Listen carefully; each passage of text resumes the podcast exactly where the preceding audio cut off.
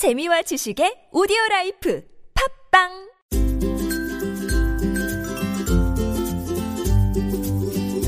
왕쌤의 교육 이야기.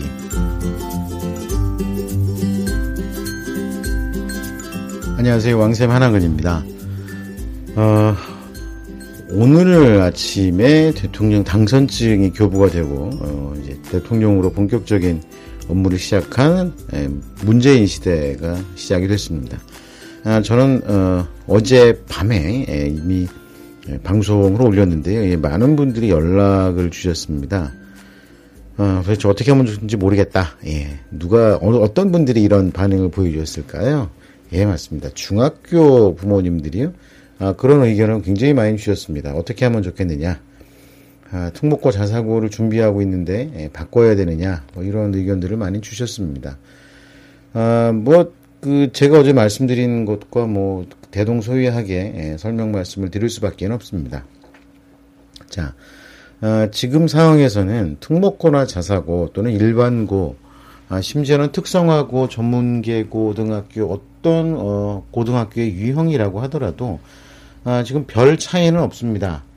왜냐하면 대학 입시와 관련되어 있는 부분들은 대부분 학교 생활을 중심으로 해서 진행이 된다고 보시면 될 것 같습니다.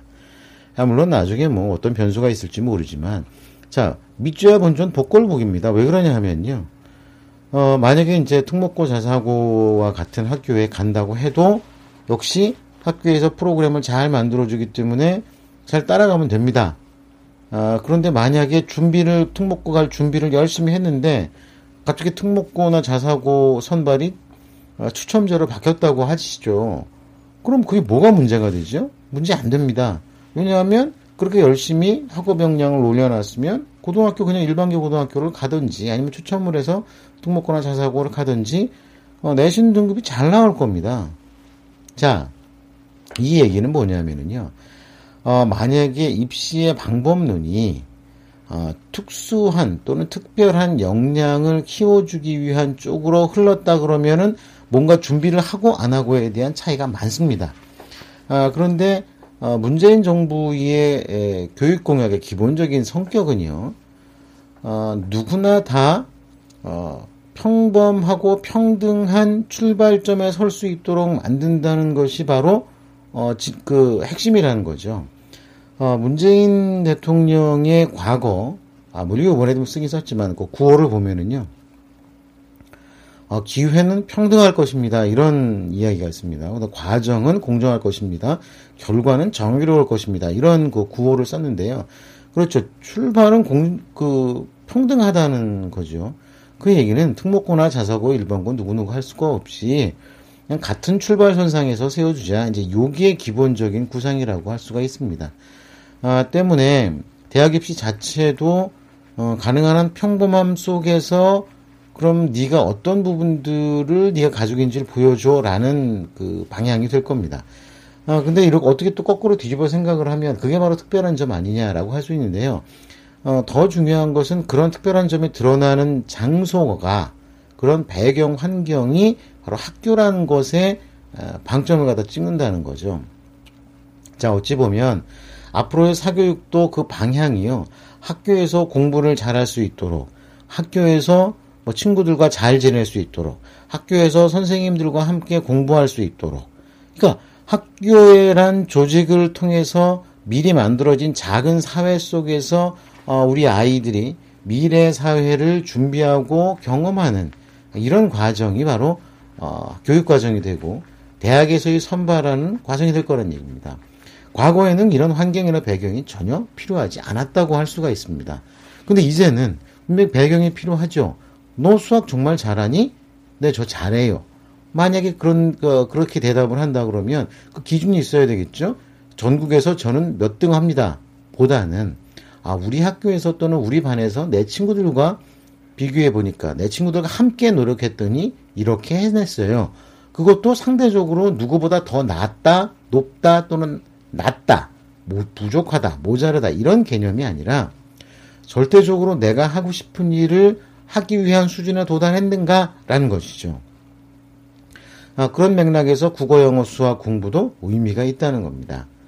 자, 요런 부분들만 집중해서 생각을 하신다고 하면, 지금 그 언론들 많이 보면은요, 예, 교육 언론들이라든지 교육 관련 기사 쓰는 그 분들의 기사 내용들을 보면은요, 다들 그렇게 써요. 뭐 중학교 학부모님들이 굉장히 뭐 혼란스럽다, 뭐 혼돈의 상태다, 어떻게 하면 좋을지 모르겠다, 뭐 내신 절대평가를 가지고 어떻게 대학에서 뽑겠느냐, 막 이런 얘기들을 계속해서 생산을 하는데, 근데 뒤집어서 생각해 보시면 됩니다. 뒤집어서 생각하면.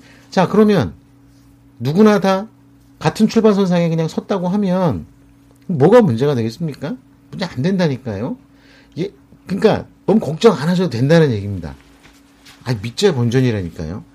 학교를 중심으로 해서 가장 핵심적인 것만 알고 계시면 돼요.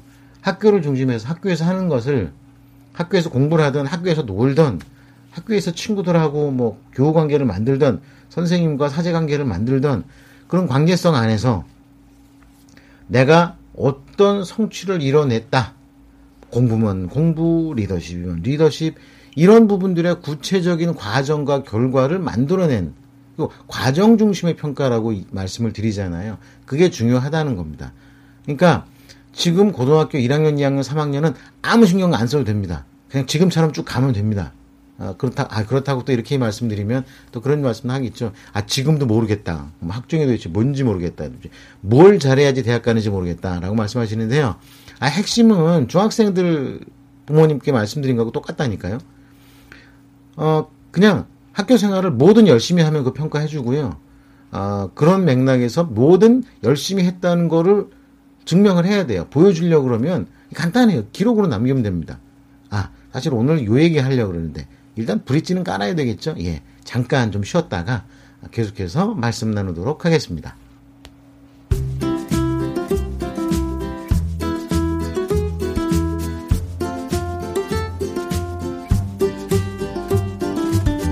네, 지금 말씀드린 부분들이요. 예.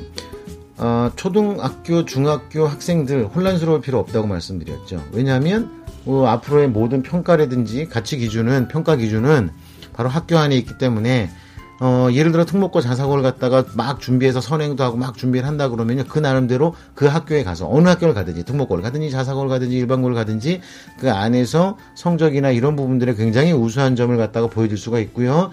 그런 우수한 점은 또 대학에서도 높게 평가하는 부분들이 될 겁니다. 걱정 안 하셔도 됩니다. 그냥 공부시킬 거면 공부 계속 시키시고요. 얘가 뭔가 좋아하는 게 있다 그러면 그거 시키세요. 너는 뭐 무슨 뭐 프로그램을 갖다가 뭐 잘 만들어 보고 싶어, 그런 프로그램 가르치시고요. 나는 영어가 너무 재밌어, 그럼 영어 가르치시고. 근데 걱정이 그거죠. 우리 부모님들 대부분의 걱정 그겁니다. 뭘 좋아하는지 모르겠다는 거. 그럼 놔두세요. 그냥 만약에 학원을 보내시는 중이면은요, 그냥 학원 보내세요. 학원 안 보낸다 그러면요, 그냥 놀게 하셔도 돼요.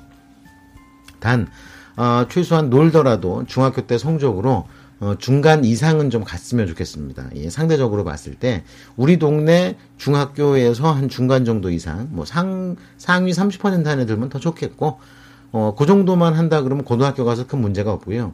만약에 우리 아까 중학교 때부터 성적이 되게 안 좋은데 어떡하지요? 뭐 중위권 이하예요. 공부 안 하려고 해요. 큰일 났어요. 자, 그러면요, 두 가지 방법이 있겠죠. 공부를 시키든지, 아니면 공부 말고 딴 걸 시키든지. 자, 요건 고민을 좀 하셔야 됩니다. 이제 요런 부분으로 좀 생각을 하시고요. 그러면, 일단 당면한 우리 고등학생들. 자, 오늘 요 얘기가 사실 핵심이었습니다. 자, 뭘 어떻게 할 거냐는 얘기죠. 자, 고등학교 생활을 잘하고 못했다라는 부분들이 학교 생활 기록부에 기록이 돼야 되지 않습니까? 자, 그게 굉장히 중요한 증빙이죠. 그럼 어떻게 해야지 기록할 수 있느냐가 되게 궁금하시잖아요. 그런데 이럴 때 가장 꼭 필요한 게 메모예요. 메모. 자료와 근거를 남겨놓는 겁니다. 열심히 공부를 하잖아요. 열심히 공부하면 예를 들어서 뭐 까맣게 색깔 칠해져 있는 참고서나 문제집이 있든지, 아니면 연습장이 있든지 뭐가 있을 거예요. 그거 모아놓는 겁니다. 모아놓는 겁니다. 자, 만약에 봉사활동을 가잖아요. 봉사활동 가서 봉사활동 하는 걸 찍은 사진이 있어야 되는 겁니다. 자, 그 다음에 요즘에 그 세특이라든지 또는 뭐 창의적 체험 활동에다 기재하려고 그러면 꼭 필요한 게 뭐냐면은요, 이런 그 뭐 봉사활동을 나가서 뭐 이렇게 사진을 찍는다거나 또는 뭐 공부를 하면, 또 동아리 활동 같은 걸 했을 때 하는 과정 중간중간에 뭐 회의도 할 것이고 모임도 할 것이고 그다음에 각자 제안한 걸 제출하기도 할 것이고 친구들끼리요. 그러면 그 자료들을 모아놓는 게 필요하다는 거예요. 자, 그러면 결국은 꼼꼼한 친구들이 잘하겠죠. 뭐 건성건성해가지고 뭐 자료도 안 남겨놓고 그냥 대충 너 뭐 했니? 그런 한 것 같은데 남은 게 없어. 이러면 사실 학종에 그다지 그 어울리는 학생은 아니라고 볼 수가 있습니다. 만약 그게 아니라 그러면 강제로라도 시켜야 된다는 거죠. 사실 부모님들이요, 우리 아이들이 공부를 얼만큼 했는지 그 확인은 하기가 되게 힘들어요. 그렇죠? 그리고 뭐 문제를 다 풀었다 그러면 뭐 연습장 보면 빽빽하게 써있고 뭐 문제집이나 참고서 보면 아주 난리가 아니게 막 종이가 너덜너덜 할 정도로 공부를 했는데 성적이 안 나오는 학생들도 있잖아요. 그거는 그냥 머리는 딴 데가 있고 그냥 색깔만 칠한 겁니다. 예. 만약에 그렇게 된다 그러는 것보다 그건 확인이 안 된다는 거잖아요. 그런데 상대적으로 봤을 때 이런 교과 연계 활동이나 교과 연계 심화 학습 또는 교과 연계 학습, 교과 연계 동아리 활동 또는 봉사 활동 뭐 이런 모든 활동, 독서 활동 모든 활동할 때 자료를 남겨놓는 거 있죠. 예를 들어서 체험학습을 갔다고 하죠. 창의적 체험활동이 되게 중요합니다. 체험학습이. 이거 자율활동에 들어가는 건데요. 체험학습을 갔다 왔을 때 그냥 갔다 온 친구들이 되게 많아요. 그리고 또 많은 컨설팅이라든지 또는 학교에서 뭐 이런 거 얘기할 때 아예 가기 전에 미리 자료 조사하고 막 이러라는데 그건 되게 좋은데 만약에 그렇게 안 했을 경우 하면 얼마나 좋겠습니까? 사전에 자료 조사하고 갔다 오고 난 다음에 자료 정리하고 그래서 간단한 보고서 하나 나오고 이렇게 되면 되게 좋은데 그게 힘들어요. 그렇다면 필요한 게 뭐냐? 자료를 무조건 남겨놓는 겁니다. 체험활동 갔을 때 내 얼굴이 나온 사진, 내가 간 곳에 대한 사진 이래서 사진만 많이 찍으면 나중에 그걸 가지고 보고서를 만들 수도 있고 뭐 뭘 증빙을 할 수도 있고 뭐든지 만들어요.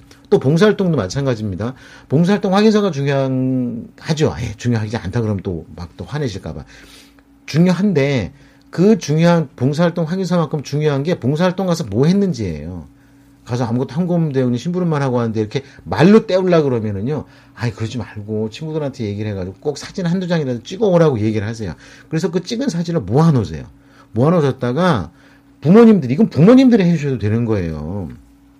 그리고 부모님들이 한두 번 해주면 나중에 아이들이 알아서 자기들끼리 해요. 자, 뭐 어떻게 하냐면은요.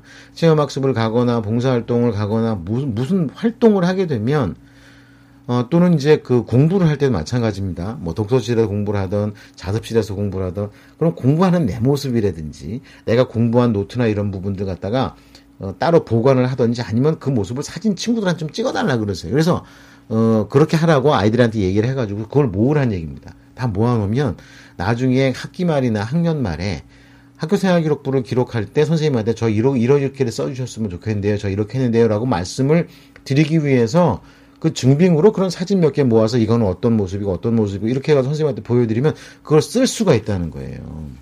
자, 오늘은 상당히 중요하고 의미 있는 팁을 알려드렸습니다. 학생부 종합전형을 통해서 대박이 나려면은요, 기본적으로 증빙과 자료를 남겨놓는 게 중요하고요. 증빙과 자료를 남겨놓는 거의 핵심은요, 뭐 사진을 찍던, 그 다음에 내가 끄적거렸던 메모를 남겨놓는 무조건 자료를 만드는 거고, 그 관리를 부모님들이 해주시면 좋다는 겁니다. 고등학교 1, 2, 3학년 같은 경우는 좀 그렇게 한번 해보시는 게 좋은데, 근데 이게 부모님들이 하기 힘든 게 왜 하기 힘드냐면은요, 아이들이 원치를 않아요. 그런 거 신경 쓰지 말라고 내가 알아서 한다고, 막 그러고 소리 질러요. 그럼 소리 지르기 전에요, 미리 살살 타협을 해야 됩니다. 그러니까 평상시에도 관심 갖고 막 이러다가, 자, 이거 이렇게 하는 게 어떻겠니? 그럼 그 사진이라든지 자료는 뭐 엄마가 관리해줄게, 모아줄게, 아빠가 어떻게 해줄게, 이렇게 얘기를 해서 그 아이가 가지고 있는 자료들을 갖다 모아서 관리하는 걸 부모님들이 해주시는 것도 좋습니다. 근데 갑자기 고등학교 때 가가지고 하면 힘드니까 초등학교 때부터 그런 버릇을 들여놓으면 더 좋겠죠. 왜 우리 부모님들, 그 아이들이 어려서부터 무슨 놀러 가거나 뭐 학교에서 무슨 행사가 있으면 사진 열심히 찍잖아요. 그게 갑자기 중학교 가면서 뚝 끊겨요. 그러지 말고, 그런 걸 갖다 살살 꼬드겨가지고서 사진 찍은 거 보여줄래? 가지고 올래? 이거 나중에 되게 중요한 자료가 되니까 하자.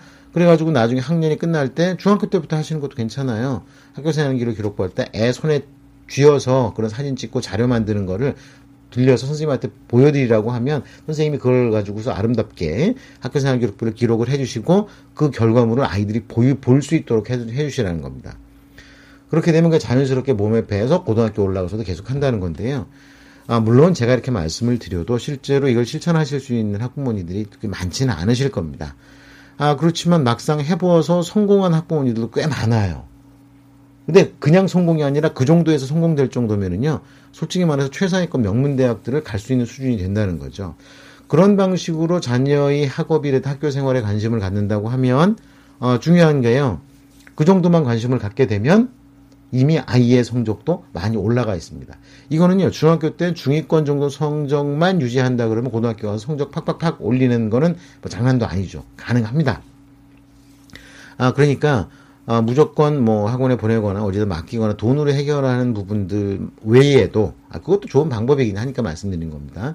그 외에도, 그렇게 부모님들이 자녀와 일찌감치 소통의 창구를 만들고 통로를 만들어가지고서 우리 자녀들의 자료를 열심히 정리해서 주면 학교생활기록부에 기록하고 기재 정리하는 부분들에 큰 도움을 받을 수 있다는 것을 말씀을 드립니다. 자, 오늘은 뭐 두 가지 말씀을 드렸죠. 예, 중학교, 초등학교 학부모님들 너무 걱정하지 마십시오. 신문이나 방송이나 또는 학원들에서 뭐 큰일 났다, 뭐 대통령이 바뀌었기 때문에 이거 해야 된다, 막 이렇게 광고 이제 앞으로 겁나 많이 할 겁니다. 근데 너무 걱정하지 마십시오. 예, 그렇게 하든 안 하든 상관이 별로 없습니다. 큰 변화는 없고요. 다만 고등학교 때 고등학생들이라 그러면요, 학생부를 제대로 관리하고 운영하는 부분들을 잘 알아야 될 부분들이 필수적으로 있습니다. 예, 그런 거는 이제 뭐 전문가들한테 부탁을 드리거나 아니면 그런 전문 강좌를 통해서 학생들이 찾아나가면 되는데요.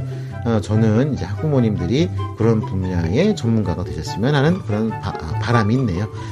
자, 그걸 위해서, 자, 요번 주에는, 예, 요번 주에는요, 금요일부터 다시 특강이 시작이 됩니다. 예. 내일이 목요일이고요. 예, 그리고, 금요일부터 다시 특강이 시작돼서 이제 앞으로 이제 3번 강의가 남았죠. 예, 그 다음 강의가 또 뭘 할지 이제 한번 생각을 해보려고 하는데요. 자, 어쨌든 간에, 우리가 한번 여러 가지로 노력을 해서 우리 학부모님들이 대박내는 우리 왕쌤의 교육가족들이 됐으면 합니다. 자, 오늘 방송 여기서 마무리하겠습니다. 내일 다시 찾아뵙겠습니다. 감사합니다.